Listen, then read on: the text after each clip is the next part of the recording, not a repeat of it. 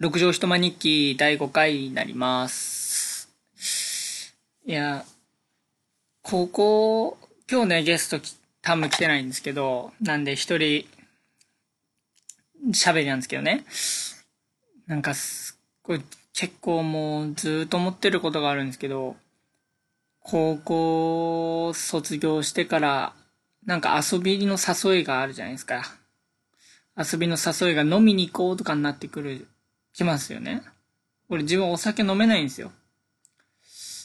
お酒飲めないんで、飲みに行こうって言われたら、まあ断るんですけど、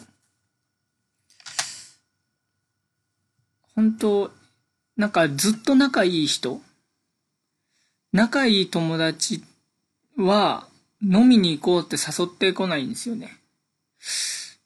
俺のことを知ってるから飲みに行こうって誘わないのか、それとも、やっぱ気が合うのか、そこら辺が。なんかお酒を飲むために、一人で飲むのつまんないなって誘われてるのか、うん。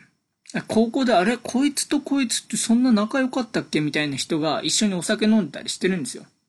そういうの見る、見たりしてると、なんかやっぱ、なんだろう、いいように使われてるって言ったらあれだけど、いや、ありがたいことっちゃありがたいことなんだろうけど、あんまな、なんか、うん、別に、昔は遊ぼうっつって、ちょっと飯食って帰るっていうのができたわけじゃないですか。で、それが仕事とか、まあ、学校とかいろいろあるから、ちょっと、まあ、お酒飲んで、まあ、少し酔っ払って、あり、じゃあねって帰るみたいな生活に、まあ、なってくんでしょうけど、まあ、それが大人なのかもしれないけど、知れないけど、なんか嫌なんですよね。なんかそういう誘われ方が。まあお酒飲めないっていうのが一番なんですけど、お酒飲めないと、やっぱり、楽しくないっていうか、その場にいた時の、居づらい、居づらさもあるし、あと、揚げ物とか嫌いだし、食べたくないんですよね。そういうもろもろあると、なんか、だからタムとかはずっと中学の頃から仲いいっていうのはそういうところがあって、まず飲もうって誘ってきたことがあん、ない、ないんじゃないかな。どっか行こうぜ、みたいな。とりあえずコンビニ行こうぜとか、うん、そういう感じ。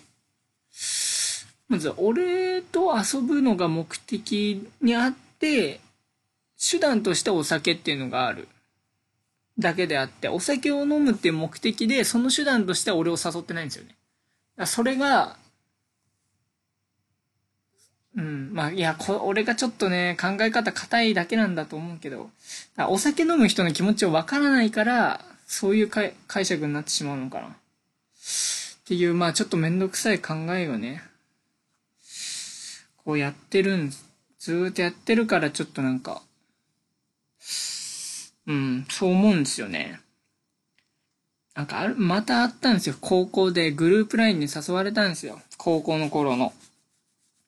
まあ、だるい。もう、何がだるいって、やっぱり、明日は飲むけど誰か来ない？みたいな。なんでそんなお酒飲むんですかね。いやいやいや。なんだろう。なんでだろうな。本当にわかんない。あの、タムが来た時にこれもう一回ちょっと掘り下げたいと思うんで。まあ、タムはその飲もうとか言わない人なんで。で、タムは飲もうって誘われても行く？行ける人だし、なんつうの？俺と違ってこう、こういう友人関係とか結構、やっぱ、あるし。俺専門学校行ったっつっても放課後ちょころっと遊ぶぐらいで、なんつうんだろう、一定の距離感を保って、一定の距離感を保って仲良くしてるだけで、すごいバチバチに仲いいみたいなのはそんなないんですよね。うん。まあ多分もそうだと思うんですけど。まあなんていうんだ、俺、言う、人付き合いの見本としてるんですよね、多分のことを。うん。なんだろ、やっぱり俺が仲良くできない人と仲いいし、タムのこと嫌いって言ってる人をこう見たことないんでね。うん。まあ中学の頃しか見てないけど、中学の頃までずっと一緒にいたけど、タム苦手だわっていう人あん、聞いたことないんですよね。なんで、一応俺の見本？生きる見本なんですよ、タムは。だから、聞きますけども。うん。で、ちょっと話変わりましてね。これもうこれずっと一人だからなんかもう結論出ないでぐるぐるぐるぐるなんか、ね山手線みたいな感じでこう、またぐるぐるしちゃうけど会話が。もうとりあえずここは終えて、あれですわ。マウスピースをね、ちょっと、はめて寝る羽目になってまして。羽目になりまして。いやー、自分がね、寝てる時に歯ぎしりしてるらしくて。この前、第4回か3回で、あの、顎関節症になったっていう話したんですけど、で、それで病院行ったら、その寝てる時の歯ぎしりが原因だったと。で、それでマウスピースをつく、はめないとダメだっていうらしくて、で、マウスピースはめてるんですけど、はめて寝てるんですけど、まあね、マウス、前ボクシングやってたことがあって、その時の懐かしさというか、このマウスピースつけて、ああ、懐かしいなって思って、そのマウスピースつけては外してっていうのをなんか結構懐かしくてやってるんですよね。こう、はめて、外してみたいな。ちょっと気持ちいいんですよ。うん。あそれが気持ちよくて、なんか結構やって、それが気になってね、1, が1時間ぐらい寝れないっていう。こう外したりつけたり、外したりつけたりをして、1時間ぐらい寝れないみたいな時あって、なんか昨日ぐ、昨日は寝れなかったんですよ。そう、つけたり外したりして1時間ぐらいなんか遊んでて。で、いつまにか眠くなって寝るみたいなね、感じだったんですけど、やっぱもうマウスピースして寝れるもんすね、普通に。最初これやったら寝れないんじゃねえかとか思ったけど気になって。全然寝れる。うん。いや、まさか自分がね、歯ぎしりしてるなんて思わないもんな。だって、あれじゃないですか。もうずーっと一人で寝てるじゃないですか。あのー、こう、大体中学校ぐらいになると男はね、誰かと寝るなんてことは、まあ、ねえ、セックスのとぐらいの時、ね、あの後ぐらいしかないですから。そう考えると大体一人でしょ。もう気づかないですよね。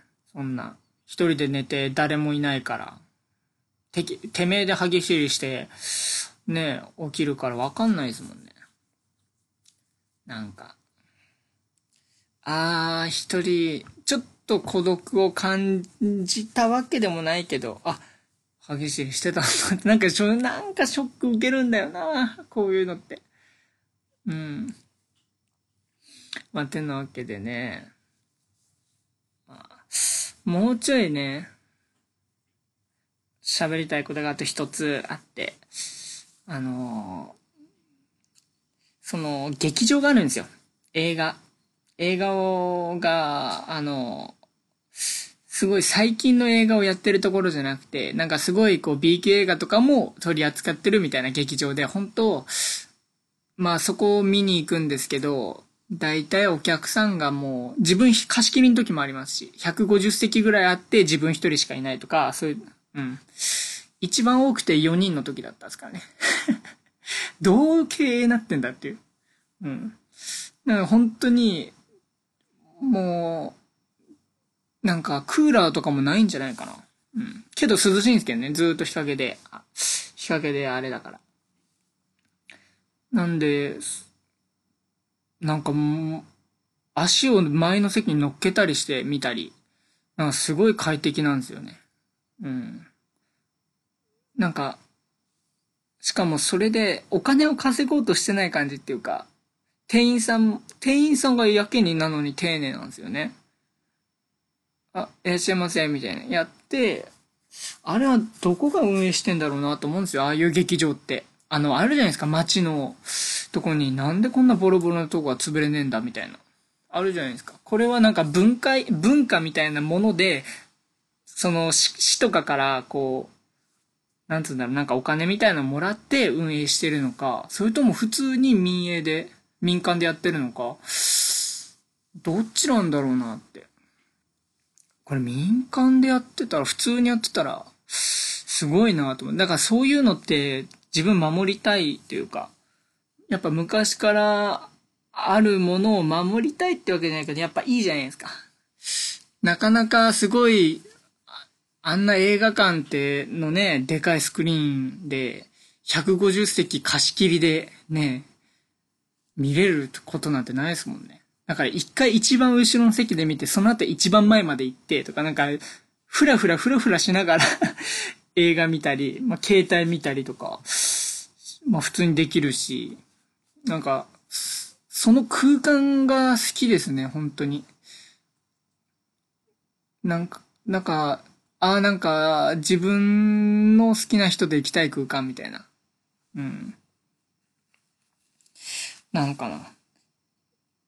なんか、でも結構、なん、逆になんで若い人たちが周りの同級生とかも知ってるんですよ、場所は。ね、ここ、ここの、こういうのは、ここのさ、通りにさ、劇場あるじゃん、みたいな。あそこの映画見に行ったんだよね。つって、ああ、あそこね、みたいな感じで。やっぱそんなみんなって映画好きじゃないんだなって。だって映画好きって言ってる人大体趣味がない人ですからね。俺も趣味がない。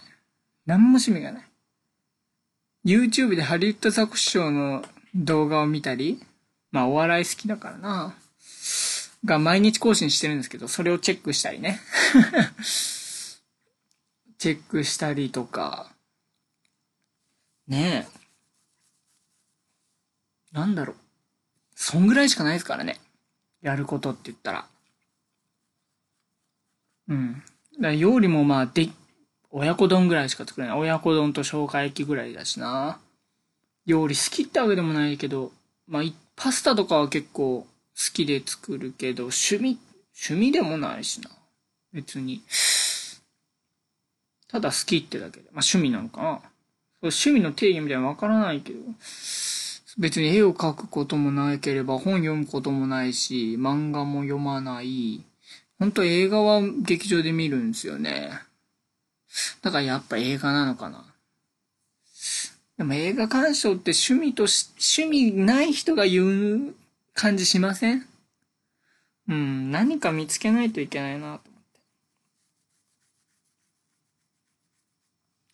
あと、知り合いのね、女の人に、なんか、おか、やっぱりお金ってついて回るもんだっていう考え方があるんですよ、僕には。だけど、そういうのじゃなくて、なんか、なんか世界を変える気でいるんですって。ものを作る人って。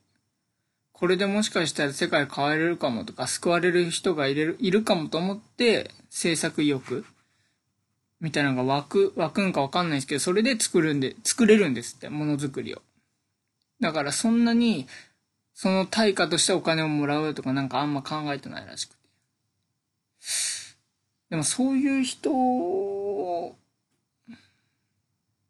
やっぱ、いいですよね。いや、ほんと、なんかざっくりしてるんですけど、いいなと思って。なんか、大切にしなくちゃいけない人ってそういう人なのかなって、思って。なんちょっといろいろ考えてるんですけども。うん、なんか、そういう人の遺伝子をあの、残していくことが大事なんじゃないかなと思って。なかなかいないじゃないですか、そういう人って。だからそういう人が教育することによって、その背筋主義とかいう、まあ、自分のことなんですけど、背筋主義みたいな自分みたいな人間がどんどんいなくなるんじゃないかと。で、クリエイティブ、クリエイティブっていうか、なんつうの？あのー、作る、なんてうまく言えないけど、こう、あのー、表、表現できる人がね、増えるんじゃないかなって。うん。でも自分は表現者になれないと思うんですよね。あの、いや、自分も頑張ってやりたいと思うけど、自分はこれで世界変われるとか、これっぽっちも思ってないし、世界なんて変わらないと思ってるし、うん。サボマスターが、の YouTube でサボマスターの、あの、できこないをやらなくちゃっていう曲で言ってるんですよね。あの、ロックで世界を変えられるかもしれないけど、いい方向には行きたいと思ってるって、悪い方向に行こうなんて思ってるやつは一人もいないって。これで、なんか、変われる、か、このロックでなんか変われるかもしれないみたいな。うん。で、出来っこないをやらなくちゃみたいな感じで、で、それでじゃんじゃじゃじゃんって始まるんですけど。そんな感じで。うん。だからなんだろう。自分はそうなれないのかな。いや、でもそれをすっごい憧れてるんですよ。憧れてるからできないのか、もう意味わかんない。もう自分がなんで生きてるのかとか、本当にクソみたいなのわかんない。うん。だから、で、思ったんですよ。で、自分はもう慣れないんだったら、そういう人を大切にしていく側なんじゃないかなと。やっぱず、そうやってずっと作る側、作る側が増えても、やっぱり、なんつうの、需要と供給です、供給ですけど、やっぱ救われたいっていう人がいるから、救いたいっていう人がいるわけで。じゃ自分は、救いたいって人を支える人になるべきなのじゃないかなって。最近こう思い始めて、最近というか昨日思い始めたんですけどね。うん。昨日ちょっとそう思って、なんか自分はそう生きようかなと。何でもこう噛んでも、まあ確かに表現することっていうのは、こうやってポッドキャスト配信したりとか、いや絶対大事だと思うし、そういうのをしていかないと、自分が考えたこと、思ったこととかを形にしていくことが、俺はいい人生にとっていいと思ってるんで、うん。でも自分、それで世界変えられるとか、こう、全然、おなんかこう、はたか、ほんとバカみたいなことを考えられないんですよね。ほんと世界なんて変わるわけないじゃん、みたいな感じでやってるけど、うん。あ、すごいダラダラ喋っちゃったんですけど、だから、んちょっとこれから、もうちょい生きたらわかるのかな。いやー、わかんないですけど。まあ、これをね、まあ、自分でちょっと聞いてどう思うか、みたいな。客観的にね。うん。まあ、ちょっと無言多く、一人だから無言多くなっちゃったと思うんですけど。ありがとうございました。以上、六畳一間からでした。